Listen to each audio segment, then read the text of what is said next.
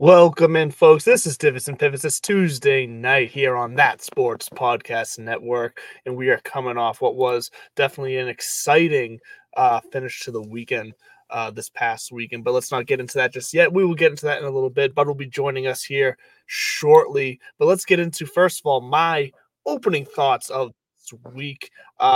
And where I want to go is something that's coming up here soon as an opening thought. Full Swing on Netflix, Full Swing 2, I should say, coming up here soon as Bud joins us. But Full Swing 2 coming up on March 6th is what my opening thought is. I can get into that. But first, welcome in, Bud. How are you, Bud? Flying in hot as always. I don't know where to start. The intern's still out of town that has my old camera, so we're having to make do with this rusty backup. I apologize for everybody who tuned in for the moneymaker here. This is obviously the high-res experience that you've come to expect from Divots and Pivots. Also, I thought I had a little bit of a buffer here. I forgot that we're still in transition with That Sports Podcast Network and our new intro. And let's not do this today. Thank you. No, there you go. I thought my camera was about to fritz out again. We really were going to have to fire some people. So good to see you. Happy Tuesday evening. Sorry, I just came flying in. Hot like that. Good. It's World War III upstairs. Toddlers get to that point. You've got a couple of kids. Yeah, I was actually just hearing it upstairs myself right before you came on. So I was like, I wonder what's happening up there. Are you talking about like at my house or your house? No, here at my house. So you're not alone. So thanks for everybody who tuned in, all the mom bloggers who tuned in to listen to us talk about parenting in the 21st century. I'm your host, Bud Copeland.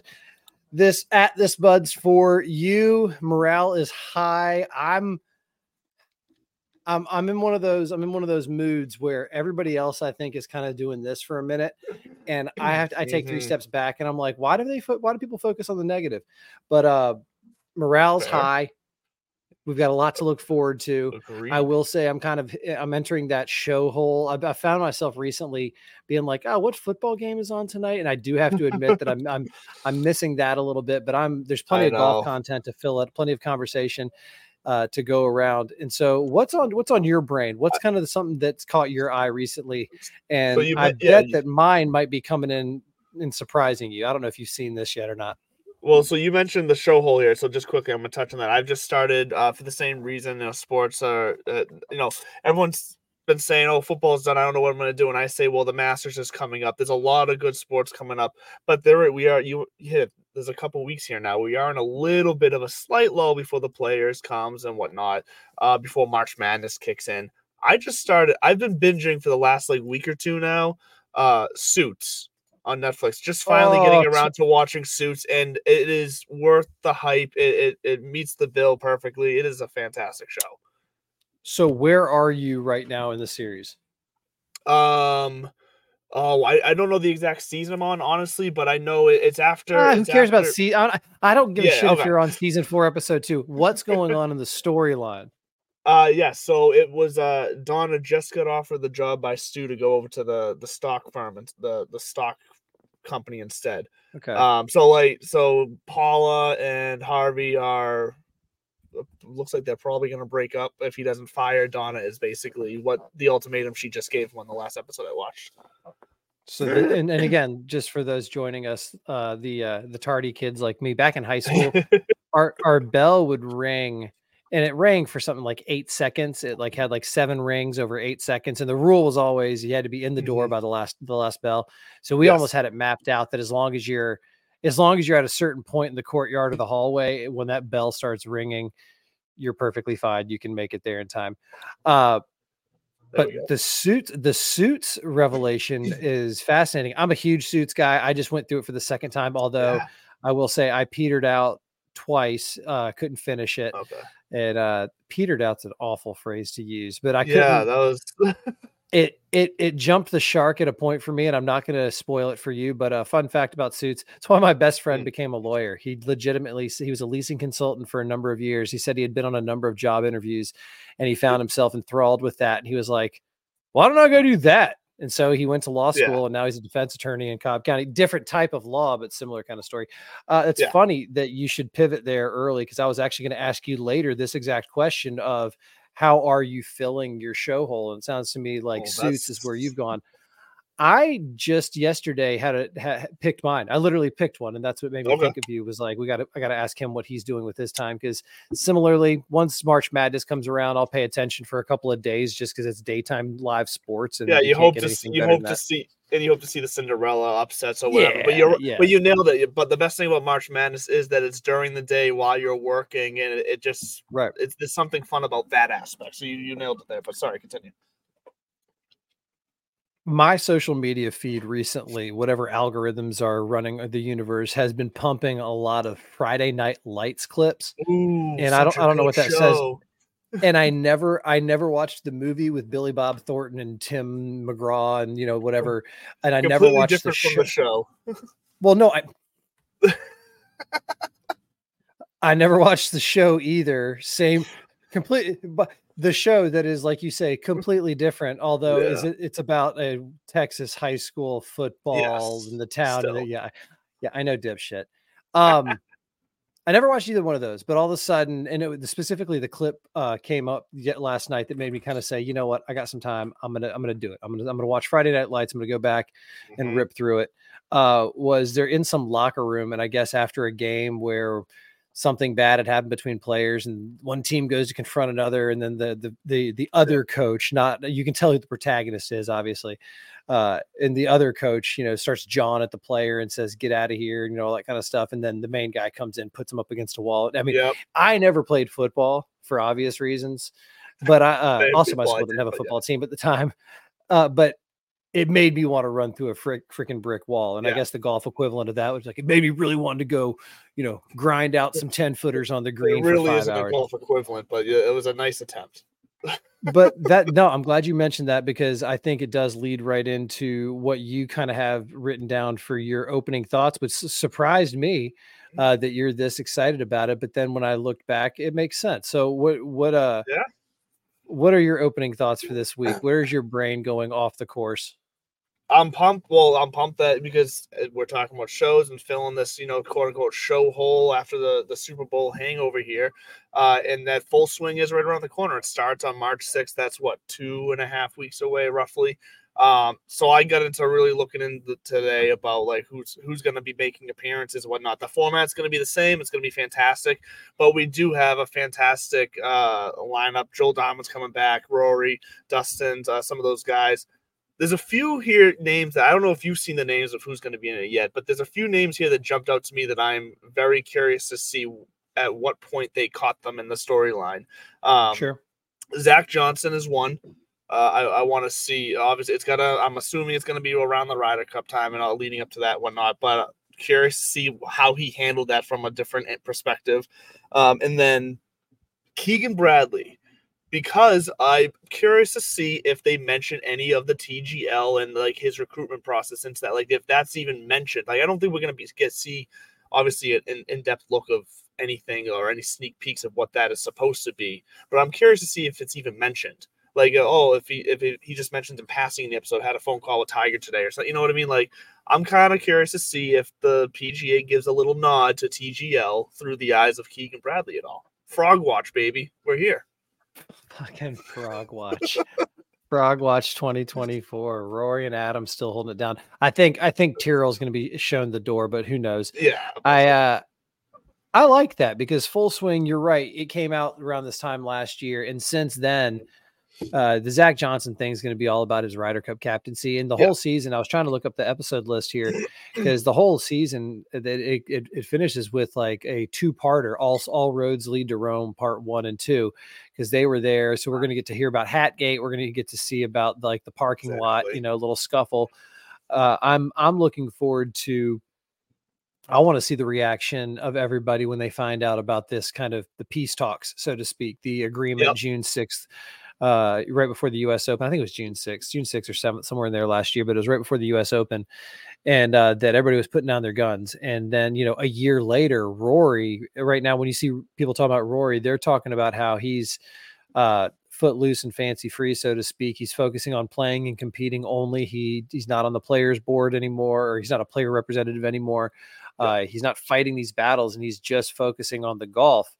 And, you know, we'll see him in a couple of weeks. Obviously, we're not going to see many people. We'll talk about Mexico later, but I'm looking forward to seeing how that shakes down, because I don't know, man, it's been eerily quiet with the Live and the Live PIF PGA Tour merger, non-merger agreement talks down to, and I noticed this subtlety. I think you mentioned it too, when this whole PGA Tour Enterprises was introduced.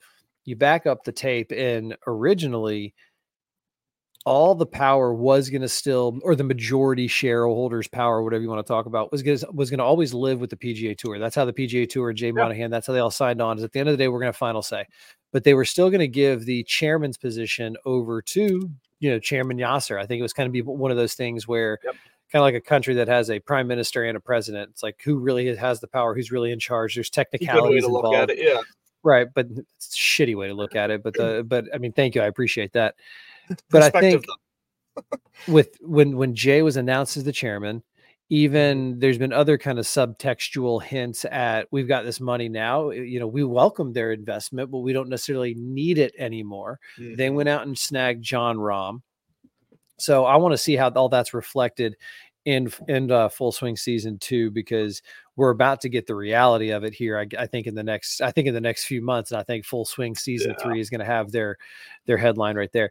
I'll tell you what, something, and this kind of parlays into my opening thoughts today. And it's something that Mackenzie Hughes, and folks who don't know Mackenzie Hughes, Canadian golfer, he's been, I don't know if he's won or not. I want to say he has snagged a victory, but I can't remember. But I know the Canadians have been making a surge recently. I know at one point, looking at the leaderboard this weekend, it was almost a point I made that there was like 5 of them in the top 10 at one point. So they're making a nice little surge this season. Well, you love Adam Svensson, and Nick Taylor's Nick Taylor's been showing up. But anyways, Mackenzie Hughes was doing a walk and talk. And this is something that I think the PGA Tour is introducing. That it's kind of like, you know, at first with baseball, you saw them do it. The managers put on the headset, you know, for an inning or two or half an inning. It's up there with, you know, the mandatory 2 questions that NBA basketball coaches have to take and football coaches. It's that little bit of a glimpse and an insight. Yeah. And I'm shocked that some of these players have agreed to do it. I mean, Rory's done one, you know, they pop in the earbuds and they walk from the tee to whatever approach shot, or they play the entire hole talking to the TV host. Now, obviously these guys have to sign off on it. Sure. But for them, I do love it. I think it's kind of cool, and it is that level of accessibility that's going to help the tour, or those little kind of tweaks. So Mackenzie Hughes was doing one, and Jim Nantz had heard Mackenzie answer a similar question previously, so he brought it back up and was basically like, Mackenzie, what are your thoughts on the current state of the game?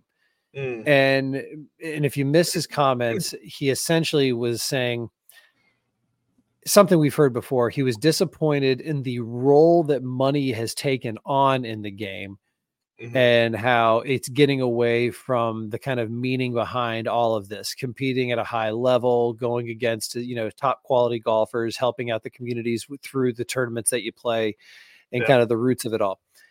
And it stuck with me because it paralleled something that I've been talking about for quite a long time, which is the role that money is being played, maybe not by the PGA Tour, but maybe by us, or by the kind of the media writ large. And here we go, podcaster in his basement's going to throw shade at the big media guys. No, but I mean, and it's not even the big media guys like the writers. I think it's the producers at the high level who think that this is the storylines that people at home care about. A long time ago, and I mean, I say a long time ago, but a while back, you know, we were a little more enamored, I think, with how much money these guys were taking home. But it has hit these absurd levels where it's so inaccessible. We can't fathom those numbers. And also, at the end of the day, when I turn it off, it's not like, good for him for getting another $4 million. Yeah. Like, I still got bills to pay, you know, that kind of, it's a little tone deaf. It's a little let them eat cake to be focusing so much on that. Now, I'm going to pause for a moment, and everybody's going to be like, oh, that's the reality. You're naive if you don't think that money moves everything. No, what I'm saying is an old kind of U.S. civics lesson from the middle school days. And this, nobody likes to see how the sausage is made. And same kind of thing is here. Okay, we get it. They're going to take home big paychecks, but we don't really care about that. That's, you know, that's, it's so rare that these guys get picked off by Live now. It's going to be, you know, one snagging here and there. Yeah. And Arthur Branch, the Falcons owner, he was talking about, because he's part of that Fenway group that's now, you know, part owners, investors, whatever, the PGA Tour enterprises. Somebody was asking him about the world golf rankings and stuff, and he said, you know, quite frankly, we still, you know, as far as I might count, we have 93 of the top 100 ranked players in the world. Now, pause. A couple of the, which is true. I mean, it's way to. You seem to think that there's not merit to that statement. Well, you take kind of what 93 out of 100 is way more than, I mean, if you want to say, even if it's 7 of the top 10 over at Live, not anymore. And now the official world golf rankings now, I'm not even going to say they're watered down. I think what we're seeing is it's like much more of you seeded your space. If somebody were to say, is Bryson DeChambeau the 264th ranked golfer in the world? Not.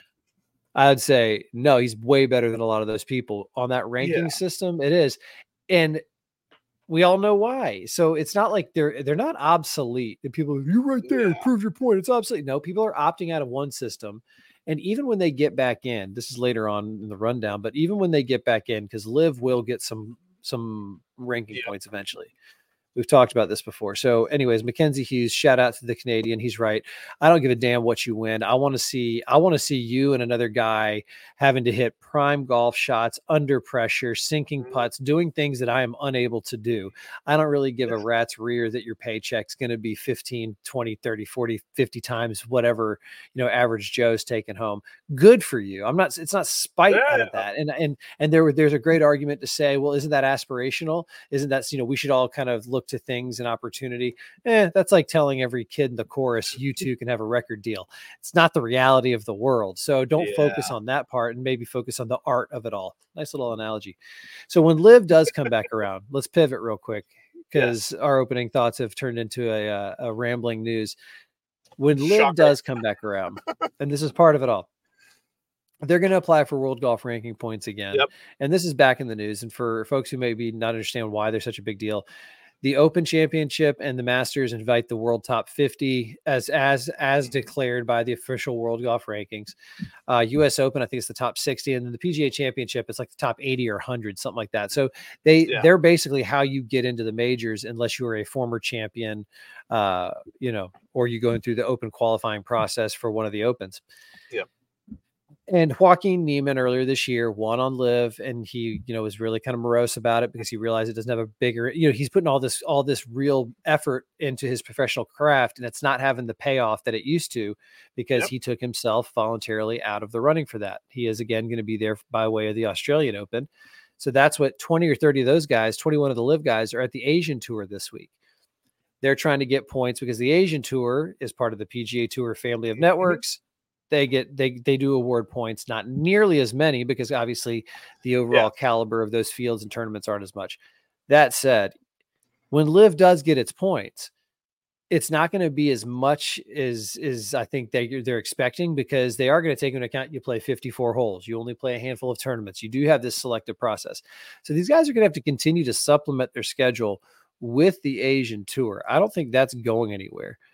But at the end of the day, to say that the official world golf rank that we need to change because this 48 golfers, 60 golfers are going to dictate what, if you look at your boy, Rick Run Good, when he took a look at the, at Rory's kind of world global tour with relegation and stuff. Yeah. He kind of pieced it together what it could look like. Yeah. And we'll get into that in a minute. But it totals up to like 1,100, 1,200 golfers when you include all of these tours. So I do agree that Liv has planted its flag. It's moved the landscape a little bit. Nobody denies that, but I don't think it's going to be as big of a shift as they thought it was going to be because of these, you know, 10 guys that they have. Yeah, no, I agree. And I think I would love to get more. I would love to have Rick on and get more into the breakdown of what he kind of structured together. Cause one thing he had that, surprised me, and I'm sure there's more to it, I don't want to spend too much time on it, is that he did have the Live Tour in that second tier with I forget the other tour he had. Oh no, that's right, it was the PGA Tour and the Live Tour, PGA Tour level, and then the World Tour at the top. That's right. And then you had the DP World Tour he just called the DP Tour under that, which I feel like the DP World Tour has done a lot for golf as far as a pathway. The European Tour has got as far as growing, like they've from when they were called the European Tour, now the DP World Tour, like what they've done for world golf, like that just seems like a slight and disrespect to just put them as the technical third tier. Like that seems like that's I don't know. I didn't like it, but I'd be curious to I'd be curious to talk to him more to hear why he thinks that's how it would go. I'm sure it would be a business reason and money and whatnot. But I don't know. It's got to be money, and I know that, but it doesn't feel right to me. So if you haven't seen the piece we're talking about, I'll give you the real quick. I mean, the real quick rundown. You have this World Golf Tour at the top tier, 80 players. And then below that, you have, tier 2, which would be made up of the PGA Tour of 100 players and then Live Tour of their 48 or 54 players or whatever they are. Yeah. And then below that would be tier, 3 with the DP World Tour or the DP Tour and the Korn Ferry Tour, each with 75 players. And then it just keeps on stepping it out into tiers down to the Australasian Tour, the Sunshine Tour, et cetera, et cetera. So what Drew, I just called you Drew. What Drew's getting at, what Andrew's getting at, and I understand why why you're saying this is how come Live and PGA Tour get to make up that kind of tier 2?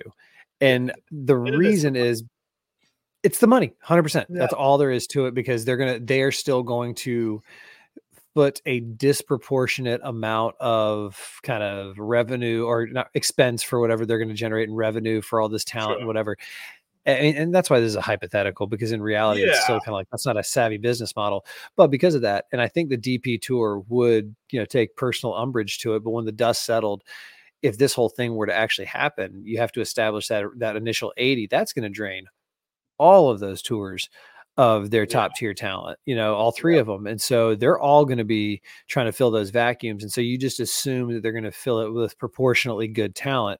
And the further down you get, you don't have as much of it. So that's why I think when you start splicing hairs, you put the DP World Tour in the third tier and you let the relegation do its work. Anyway, that was more time I thought we'd talk about relegation than ever. There's our 60 good soccer seconds. That's fine. Genesis. Because the Genesis was wild this weekend for many different storylines. I say let's just start at the start, because so much happened. Thursday it was good. Honestly, Thursday was the most normal day. It was the most normal day out of all the days. Let's be real. It was pretty chill. And then obviously all eyes were on Tiger Thursday. He came out up and down, to be expected, finished one over. Not surprised there. I don't think he would have made the cut in the end, even if he didn't withdraw, but that was the big news. Obviously he withdrew after, I think it was 6 holes. I believe it was I think 6 holes. He hit his tee shot on 7 and they picked him up in a cart. Yeah, and the news there was that flu-like symptoms, and head was in his hands at the cart going off the course. Not pretty, I guess. There was some talk about because he had shanked that shot on the first round, and he said that was caused because of his back spasmed. He didn't say he had spasms. He said in that moment it spasmed and caused him to shank a shot. But apparently the withdrawal on Friday was because of flu-like symptoms. You have now opened up the biggest debate. Was it in and out, or was it exhaustion for Tiger Woods that caused him to have flu-like symptoms? Did you land on exhaustion? Did your head get the best of you, or could you not close that thought that he had some in and out the night before? Well, I don't know if you saw it. He absolutely had In-N-Out. There's a picture of him taking his pickles off the In-N-Out burger. There was an In-N-Out pop-up restaurant at Riviera on Wednesday or Tuesday of tournament week. And so there was pictures. That's where that came from. That wasn't speculated out of thin air. It's creative. Oh, I didn't even see that there was that there. I thought you just said that because they were in California. There's a great social media meme of an In-N-Out guy wearing an In-N-Out uniform, kind of peering or leering at Tiger while Tiger's eating his burger, and there's a joke going around. I did see that picture, but I thought someone photoshopped. Just it does look photoshopped, and I think it might have been photoshopped, but it's based in reality in the sense that In-N-Out was at play. No, I mean, if you think about it, it does make sense. And I'll tell you what, the Riggsy over at Barstool said it And I agree. He's like, the absolute last thing the PGA Tour can have is the image of Tiger being driven off the course, head in his hands, because it's an injury or he's falling apart. If true, and this is my favorite phrase in like in news, but we're not in news, we're in podcasting now. If true, and he had the flu, I can't help but think that was just rhyming. Then it's no big deal, because he, I mean, you think about it, he's Tiger Woods. So he did want to play at a high level. Hosting these tournaments is not like, you know, hosting a dinner party. He does have obligations, and he's got to make sure that things, you know, it's Tiger Woods. He's putting his name on it. I'm sure that he wants to give it his full attention or as much as he can. And so all those things come into a head. If you're battling the flu, you get out there, you can only take some, you know, hydration and injections and IVs and, you know, whatever you got. So hopefully that's what it was. Because if the physical is breaking down again or already, then that is a seriously bad sign. You know, there's speculation. Where are we going to see him again? Is he going to pop up it? Because in his mind, I think that he would want to play basically the four. He would want to play seven, maybe with a flex eighth in there. He would want to play the four majors, and then he would want to play his tournament, Jack's tournament, Arnie's tournament, and that makes sense. And you know, and I wouldn't be shocked if, you know, every once in a while he wants to throw in an appearance somewhere else. But he still wants to compete. And I do think that we're going to see a time, unfortunately, sooner than later, where Tiger's not going to be a ceremonial golfer. The minute that he doesn't fully in his brain think that he can go out there and compete, even if he is kind of convincing himself of it, he's going to hang it up. Because, I mean, he doesn't want to go out there and, you know, bang it around for 76, 75. Still to this day, his streak of 142 consecutive cuts made is absolutely out of this universe, mind-boggling. Scotty Scheffler was talking about it. I don't know if it was a recent clip or a previous one, but every year at Tiger's tournaments, these things surface, and they talk about his records. And when he says, you think about it, in the profession that we have, and you look at everybody else who's played this game, that means that not just once he didn't come out again, have food poisoning or the flu on a Friday that he couldn't battle through, you know, or just the random kind of shitty putting day that led to a 76. And he's like, that happens. It happens to the best all the time. And this guy just didn't have it for like, God, you know, was it 7 year stretch from like 98 to 2005. Oh, so he's still the GOAT. Big Cat is going to, Big Cat's going to be fine. I will say the impact on golf overall is not that big of a deal yet, but this is definitely testing the waters, because it had everybody holding their breath, the ambulance outside, the whole scene, no matter how it finished out, definitely was kind of, like you said, I don't know if it stole the show, but it was definitely the highlight, at least for the day. And that's where things started to get really fucking weird. And then they just continued right along with Jordan Spieth, and Jordan Spieth getting disqualified. Yeah, that was someone who couldn't handle the internet, obviously, because he did shit the bed on the course, and he goes out and signs for a 3 when he got a 4. And here's my thoughts on that. That sucks. It's unfortunate. He made a mistake. He owned the mistake and hasn't tried to back down from it once in his comments afterwards. He even was out. I forget who he made a social media comment on someone else's post. I forget who it was on Sunday, saying like, well, make sure you don't do, like, basically poking fun of himself for signing the wrong score on the scorecard. He was congratulating Hideki, and he said, make sure you double check that scorecard. Yeah, that's what it is, which I love, because he's owning it and whatever. He knows what he did, and he blames no one but himself. What I'm hearing around after this was that they're blaming the rule. They're blaming this archaic rule that's out of date, and it's stupid, silly rule. And look, I get it. The idea of the rule that once you sign that scorecard, if it's wrong, as long as you're still standing within that room and you realize it's wrong, you can go back, fix it, and like re-sign it or and whatever it counts. But the second you walk out that door, and literally the second you step outside that door, they call you out on it, and then you're done. It's too late. You can't fix it. Like, I get it. It sounds ridiculous. It sounds stupid.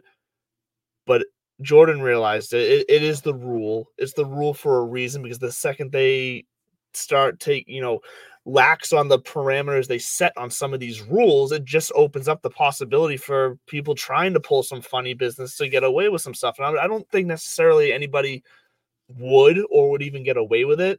But I get why the rule's in place, and I don't see the need to change it or remove it. Here's what I saw this weekend. do you as you listen to yourself? I was looking up a comment somebody brought up about this rule, because I'll tell you right now, this is the dumbest fucking rule that is still being enforced in golf. And you know what? It's a perfect time. Let's take a quick break. Let's hear from Underdog, okay, and then we can get into why this is still the dumbest fucking rule in golf. Fantasy Sports Corp and Underdog Fantasy have teamed up to start your fantasy season off in the win column with Best Ball. What is Best Ball?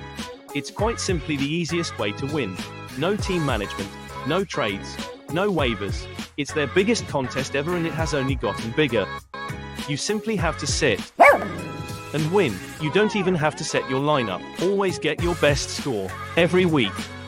Just enter a contest, draft your team, and Underdog will do the rest. What could make this even better? How about free money, up to $100 using our exclusive promo code? Go online now and use the promo code DIVPIV to double your deposit up to $100. You tell them Gingerbread sent you. Good girl.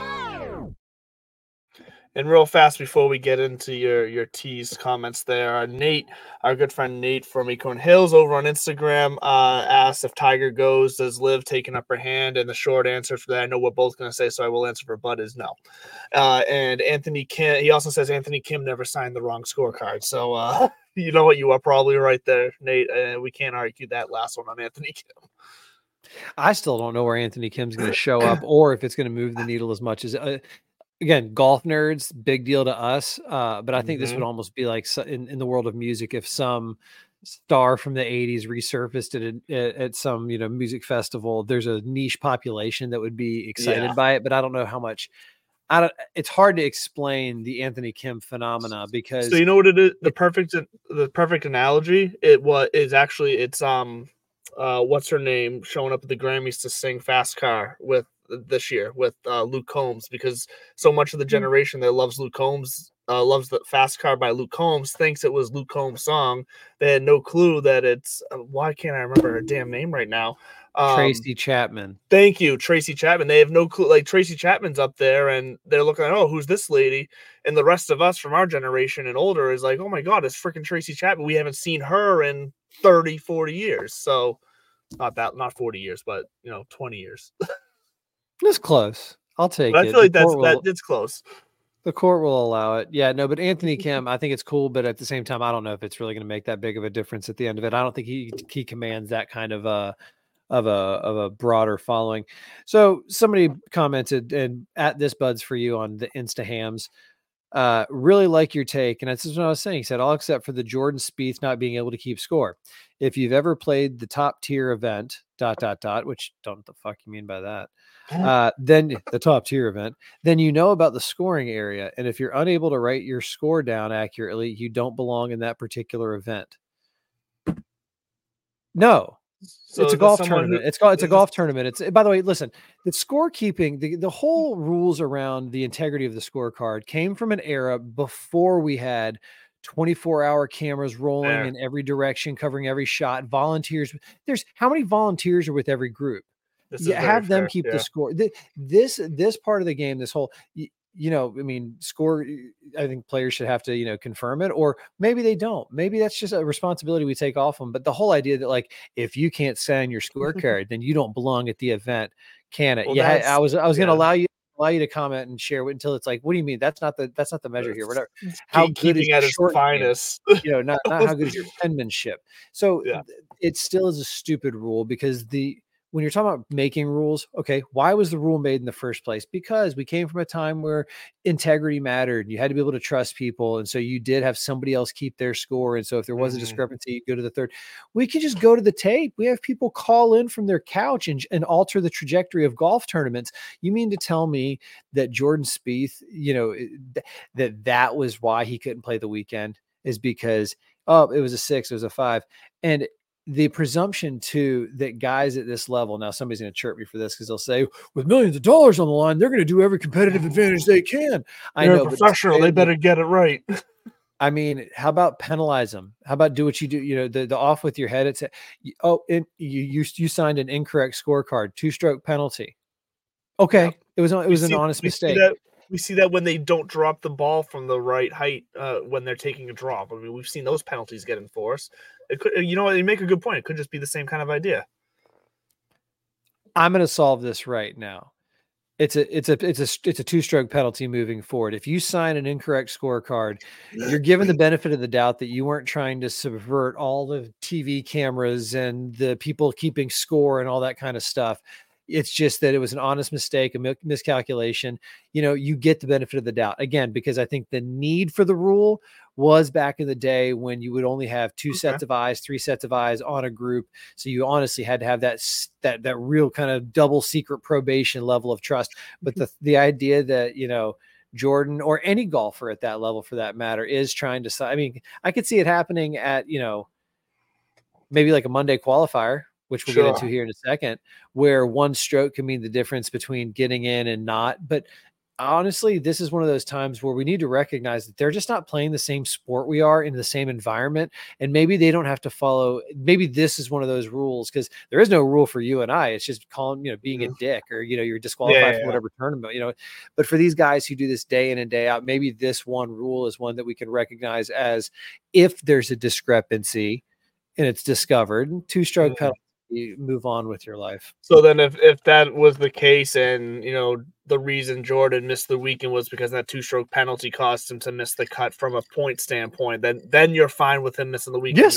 Yes. At that point, because then it's like it wasn't off with your head. You know, if you're leading the tournament and because incorrect scorecard, what if you sign and, you know, you had an eagle, but your competitor put you down for a birdie and you didn't really see it that closely, and you just kind of went through it because you're not used to seeing that many threes or whatever. That could be an incorrect scorecard. Two-stroke penalty. You know, maybe now you're tied for the lead or you're one off. So yeah, I think a stroke penalty, because it's not that big of a deal. And it's a test of integrity, or whether you belong at that level of a tournament. Oh, get well. Bent.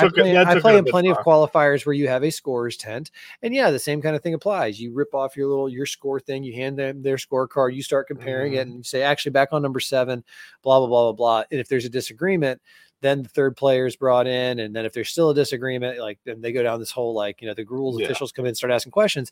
But again, different circumstances.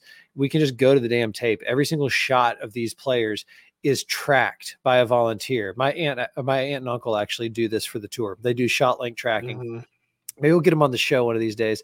Ask them about it when I go through Memphis. So if it's at a Monday qualifier, I get it. You know, the stakes are a little bit higher with that one shot margin, but I do think that maybe for the PGA Tour, let's just let the data and the computers take over. Speaking of Monday qualifiers. Yeah. Did you see this? What's going on in Myrtle Beach? I'm clicking. I didn't see it until you put it on here, but I haven't had a chance to actually read the whole article. All right. Well, real quick, while you kind of see the headline, the headline is PGA Tour makes absurd decision to host qualifier for YouTubers for spot in Myrtle Beach Classic. That's about as accurate. Without reading the article, first of all, why is this absurd? So maybe I'm wrong here, but correct me if I'm wrong. Is there restrictions on who can sign up for a Monday qualifier? Like, do you have to have certain points in other tournaments in order to even qualify to sign up for a qualifier for any tournament? Real quick, and by the way, because we pause on that thought, because the Monday qualifier, you're right. I looked that up too, and yes, you have to have like a 0.0 or better handicap, and that's kind of it. And then you pay a couple $100 for the entry fee. And sometimes there's a limit of the size, obviously, of how many guys they can take and get out there in one day, or how many spots are available in the field. So the details on this is essentially the Myrtle Beach Classic. And we breezed right past the finish of the Genesis, mostly because I think that's how it fell apart too. You had Patrick Cantlay and Xander Schauffele were going to go head to head, and then Hideki just blacked out and shot 62. And even in his press conference, was like, I did have a great ball striking day, but you know, everything fell together. Down 6 to start the day and wins by 3. Like, unreal.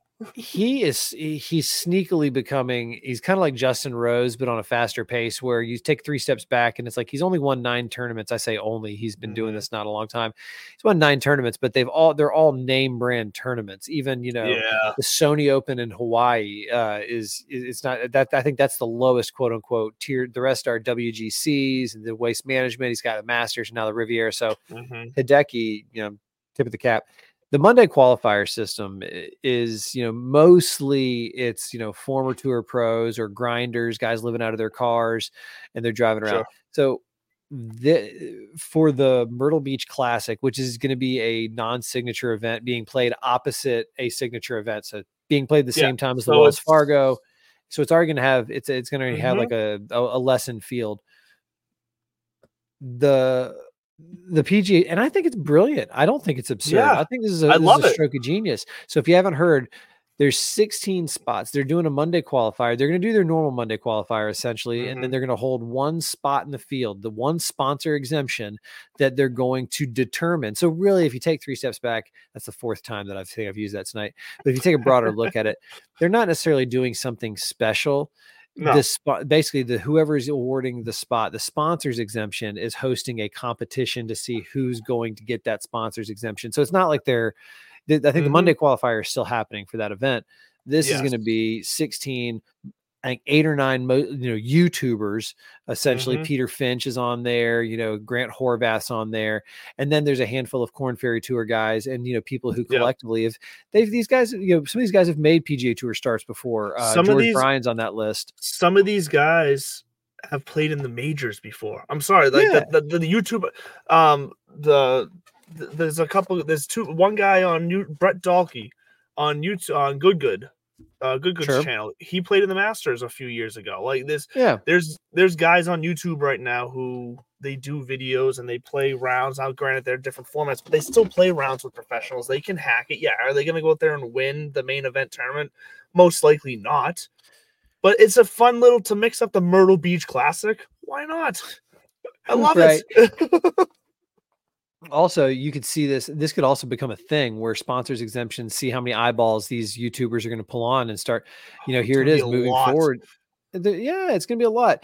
And because, you do have, these guys are all like former college players, Matt Atkins, George Bryan, Turk Pettit was the 2021 Division I men's champion at Clemson. Dan Rappaport from Barstool is going to be playing. Peter Finch is out there. Fat Perez is playing. So these guys can play. Perez is fucking good too. Exactly. These guys can play. Luke Kwan from Good Good. He was on the University of Oklahoma. He was a Korn Ferry Tour player. Yeah, so it's going to be, I have no problem with it. The fact that somebody finds this absurd is a little get off my lawnish for my flavor. Yeah. I think it's kind of the direction of engagement. There's a big debate right now. There's people who think that YouTube golf is the future of golf, and I still don't think it is. I don't think it's future of golf, but I do believe it has a very high seat at the table for the growth of golf. Yeah. Then the ceiling is we can't even see it yet because obviously these guys started around. A lot of these guys just started playing with their buddies, and now all of a sudden they're getting into Monday qualifiers specifically tailored just for them. So Andrew, there is hope for us. I wouldn't be able to even sniff these guys. These guys are still with my little 2 handicap. Well, that's what a lot of these guys are. There, I know some of them are 0 or better, but like they're all down in that range. Like, yeah, that's what I'm saying. They're not perfect golfers. Nobody's a perfect golfer, first off, but they're good enough. There's tiers to the game. They're above me, and I recognize that, but it would still be fun to chop it up and throw my hat out there. So I think this is something that's cool. I think you're going to see more of this kind of stuff because, yes, the accessibility of YouTube and the way that content can be just chewed up and consumed. So this won't be televised. So they're not going to televise this, but there's like the Visit Myrtle Beach or the sponsor of the tournament who's, putting all this together is going to release like a 90-minute video, a documentary based on it, or like a video presentation of it on their YouTube channel. And these guys are going to be able to document their own experiences and kind of release. It's going to be one of those things where we're going to get short from behind the scenes before we find out who actually won, maybe. I was going to say, let these guys carry up. I was gonna say, let these guys carry their GoPros. It's what they do best. Like, they would be entertaining while they're also out there trying to do something that would be, I'm assuming, a dream for some of them, but also just another stepping stone for some of the other guys who have had a brush with it before. So I think it's a good thing, and I'm glad we're on a positive there, because something that jumped out at me, and then we'll get into the fantasy this week. It's the Mexican Open at Vidanta. Yeah. You'll see why we're going to breeze through the rest of this. Four of the top 50 are in the field. Not to shit on the John Deere Classic of the South, but when Forborn Olesen is priced above $10,000 on DK, you know it's a rough week. Don't sleep on Mikey. So why are people obsessed? I saw an article headline, and I think this speaks to a larger kind of outlook on things, but it's like golf is fractured and not even the majors can put it back together. I don't understand. That's absurd. Well, but it seems to be like that's what you want to see. It's like, this is fractured. Who's winning? Who's losing? I don't get it. Golf itself is fine. You've heard me rant about this before. It's a game. It's a sport. With the growth of YouTube and the partnerships that they're doing, I mean, and like even the country club adjacent guys with what they latched on with at Live and kind of carved out their place in the golf universe. Golf's not fractured. Professional golf isn't even fractured. There's more opportunity now. There's more risk reward. There's more payoff. Because again, we talk about those guys over at Live are getting paid and they're getting boatloads of money. They're still not advancing their careers very much. And so if that doesn't change, then I just don't get that mentality of golf is fractured and the majors can't even put it back together. I do think that's somebody who doesn't have a lot of creativity, and I don't know this person who wrote it, but the sentiments behind it is you're either just a negative person and probably a real bore to be around at parties, and I don't want you in my foursome, or it's just kind of like trolling for clicks there, that kind of low-hanging fruit of we'll stop and look at a train wreck just to see if there's anything on fire versus, the pretty flowers that are on the other side of the tracks.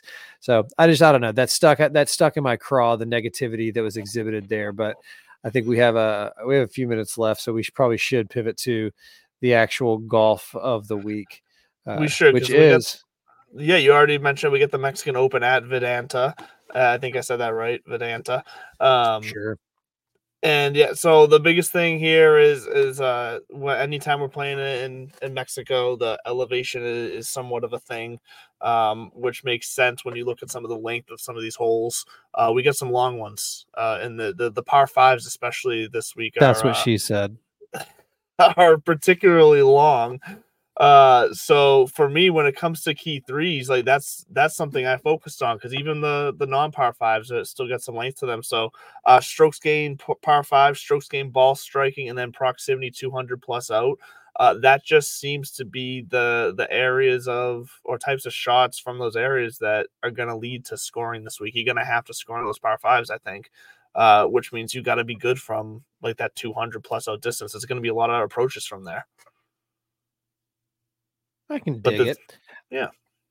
I agree with you on the strokes gained ball striking. You know me, that's where I hang my hat. And this being a field that I don't have a lot of gut play here. And you pointed out the elevation. I'm talking, this is kind of a resort type course. And so it is long, but they've got the elevation to offset that. So and it's not necessarily overwhelmingly difficult. I think 17, 18 under has won here before. So I think it's just going to be a consistent dig to the bottom, who can make the most birdies and consistently go downhill. So I'm leaning on ball striking because that is the overall best test of how somebody is playing, in my opinion. And then so to top that off, just who's going to separate out when you start splicing hairs, strokes gained putting. So I'm leaning on the two old reliable ones. And then birdie or better gained. That's who's making birdies, who's making putts, who is just hitting the ball well. Because the one thing that really can help in a course like this is if you are a bomber, because resort style, usually they're wider fairways, which means you can just kind of let it rip and get down there. And worst case scenario, you have a bad angle, but you're going to be in the fairway. And these guys with lofted clubs from just about any angle can do things. One thing you'll have to look at is wind. If the wind picks up with these wide courses, that could affect play. But I don't think it's going to be that. I looked at the weather and it looks like it's going to be typical Mexico this time of year, 80s, not a lot of wind. Yeah. If you are, again, going to go one layer deeper and splice hairs, then take the guys in the morning wave, or, you know, if you're going to have to really get into the nitty gritty, because earlier in the day, no wind. But all that said, we have our key three, and I think that sets us up to be able to deliver succinctly. I don't think there's going to be too much breaking it down for each one. And I'll explain why on mine here when we get into our emergency nine. Yeah, let's get into the emergency nine.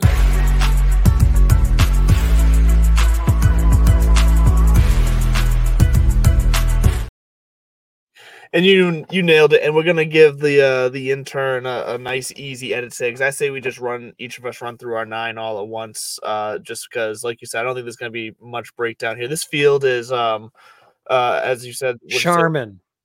Charmin. There we go, Charmin. This, but what I've said in the past with fields like this and tournaments like this, one, because it's also a wide open resort course, and people can really let it rip here, and the field is weaker, if you want to call it that, but it is.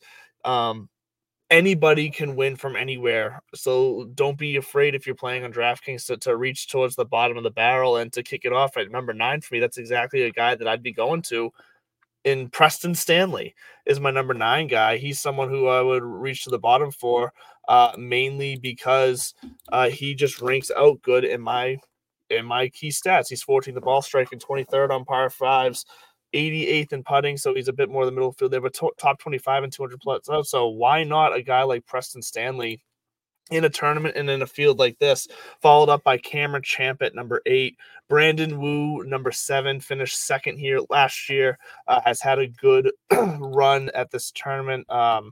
He finished third here last year, second the year before that. So Brandon Wu is another horse for the course when it comes to here. Davis Thompson, number 6, Eric Van Looyen. What'd you say? Davis Thompson, go Dogs. Oh, go Dogs. Sorry. I really could not understand what you said. Well, I put that mumbling together. Eric Van Looyen, number 5, and then Taylor Pendrith, number 4. Tony Finau, the defending champion. If you want to talk about horse for the course, Tony Finau, winner last year, T2 the year before that. This tournament's only been here for the past 2 years. So Tony Finau is a guy that is going to be highly owned, very expensive at $1,200 on DraftKings. And then my top two are a bit more surprising, maybe not by pricing-wise this week, but just by strict name value. Doug Gim, number 2 for me, and then Mark Hubbard, number 1. Mark Hubbard is another guy who has had a sneaky good experience here. T18 last year, T51 the year before that. But he's also been playing fairly well in his recent tournaments. 53 at Phoenix Open. He finished 4th at Pebble Beach and T20 at the Farmers. So Mark Hubbard is a guy who rates out well in the stats, and also has the form to back it up. I made the editing nice and easy this week. big on Mark Hubbard. I am too. You mentioned it earlier, and I mentioned it earlier. So a quick note on when we're saying this is a weaker field, because I'm famous. I like to say a lot, the line of demarcation between, you know, the good golfers and the elite golfers, you know, and really the elite and the champion is really thin. And it is a tournament like this. The point you're trying to make is these guys are all really, really good. We spend so much of our time focusing on the top 20 to 30 guys that, you know, I almost sometimes when you say things like Preston Stanley, I'm like, are you making things up at this point?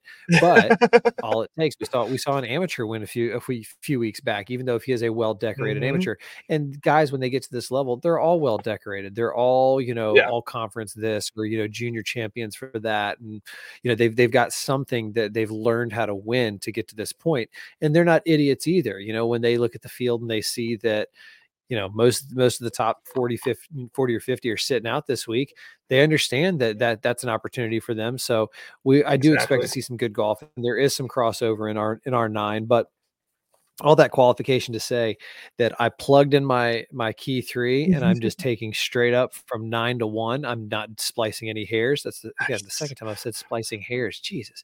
So I'm going straight off the model. We're going to see how it's going to work for us this week. And starting at number 9, Mark Hubbard. Again, I mentioned wind, Australia guy. He plays well in the wind. He's a name that shows up at some of the tournaments where you might see some windy conditions. Thomas Dietrich at number 8. He played well recently at Pebble Beach, so I like that the numbers gave me him. Michael Kim at number 7. Nikolai Højgaard at 6, part of the brothers Højgaard. Donated to us from Europe. Garrett Higo at number 5, Taylor Pendrith, number 4, Justin Suh, 3, Chesson Hadley, 2, and Eric Van Rooyen, number 1. I'm proud of my model. I support my model, and I'm going to be with my model through this weekend at the Mexican Open at Vidanta. I love it. And that's what's it called? And maybe next week we'll give, because it's been a while since we've reminded people that we are doing a little yearly contest between us for the money between these emergency nines that we put together, basically calculating who has earned the most money from each tournament for those picks. So we'll get there an update on that next week. I think would be a good time for that. But just looking at our Genesis really fast, I know. Obviously, I had. I forgot I had Hideki in my emergency nine. Fuck, I hit the winner. Sweet. So I had Hideki. Yeah, frig off, Barb. I didn't even realize I had that. That's a nice little surprise. I had lists. Neither did I. I had a good run last week. Shit. Great run. But I know you had, because you had Xander up there too. Scheffler was in the mix a while, so we both had Ober. So like. That we've been doing pretty well on our, quote unquote earnings so far this year. So I expect this to be a tight race all the way through. Similar to last year, when we did it a little differently last year, we did a DraftKings base, but we finished pretty damn close last year. Yeah, I mean, it's pretty confident to say you've got the lead in the overall money right now, and we are tied 2 wins apiece. Wow, a peach heading into the split those hairs again swing. No, but after this week down in Mexico, the guys are going to get back. We're coming to the East Coast. We get the Florida swing that gets us geared up for the Masters. They do a little stopover in Texas before that, but I'm looking forward to the next few weeks of golf. I do think that you're going to have to kind of be a junkie if you're going to be tuning into this kind of stuff. So you can follow at Divots and Pivots or at This Buds for you to stay tuned for all your golf updates, and at Real Mr. Mallard for all other things fantasy sports, including his golf picks. Andrew will put those out there from time to time. Real quick, I saw a headline about Live Golf. The numbers are in even after the John Rahm signing, and every time, and maybe I'm chasing the football, Lucy, Charlie Brown, but I don't know how much longer Live can keep this up, because they're about to go overseas where literally nobody in the big major markets, the predominant markets for global golf, which I know this is going to sound so American centric, but it is. The European and the American markets are the kind of, that's where most of the money is generated. Most of the eyeballs are, most of the big name tournaments take place. So when you have these guys going overseas for, 3-4 weeks, it doesn't seem like they have a lot of momentum. We'll see if they make a bit of a splash when they play the week before the Masters and they come back. But, I don't know, man. John Rahm, saying that it hurt to watch those tournaments. He, he wasn't here to defend, and then he had to watch the Genesis, and then he's gonna, he's gonna sit there and he's gonna see everybody at Augusta. Could you see a world where he breaks his contract and comes back? No, I don't think so. Just because I think they've at least been smart from a business standpoint with these contracts. And I don't think there is a way that these guys break these contracts without, one, looking like fools, and two, having a massive monetary penalty. I don't think. Yeah, you're right. That's the dreamer in me asking the question. Last but certainly not least, I'm after seeing Tiger wear it, I'm coming around on Sunday Red. I mean, we all know it was going to happen. When you see something that shocks you, well, and then even all the pot shots I've been trying to take at it, I'm like, oh, it looks like the Puma logo. Well, the Puma logo is a good logo. It's a successful brand, and it's like, Oh, I see what they're doing here. It looks like it's always belonged. It looks like it's, you've always seen Tiger wearing Tiger, like that kind of thing. I think the thing I didn't see coming was the partnership with TaylorMade. But again, I think that makes sense. Kind of like you have the Jumpman brand under the Nike umbrella, where I don't know if it's a similar setup business wise, but with the analogy of it lives in this family, but it's Sunday Red. It's its own thing. So back to you in the studio. Well, back to me in the studio to do the one important thing, and that's land this plane every week here, every Tuesday night, 8 o'clock on the That Sports Podcast Network. I'm Andrew LeDuc. This is Bud Copeland. We are Divots and Pivots, and we will see you next week. Enjoy the Mexico Open. Stay classy.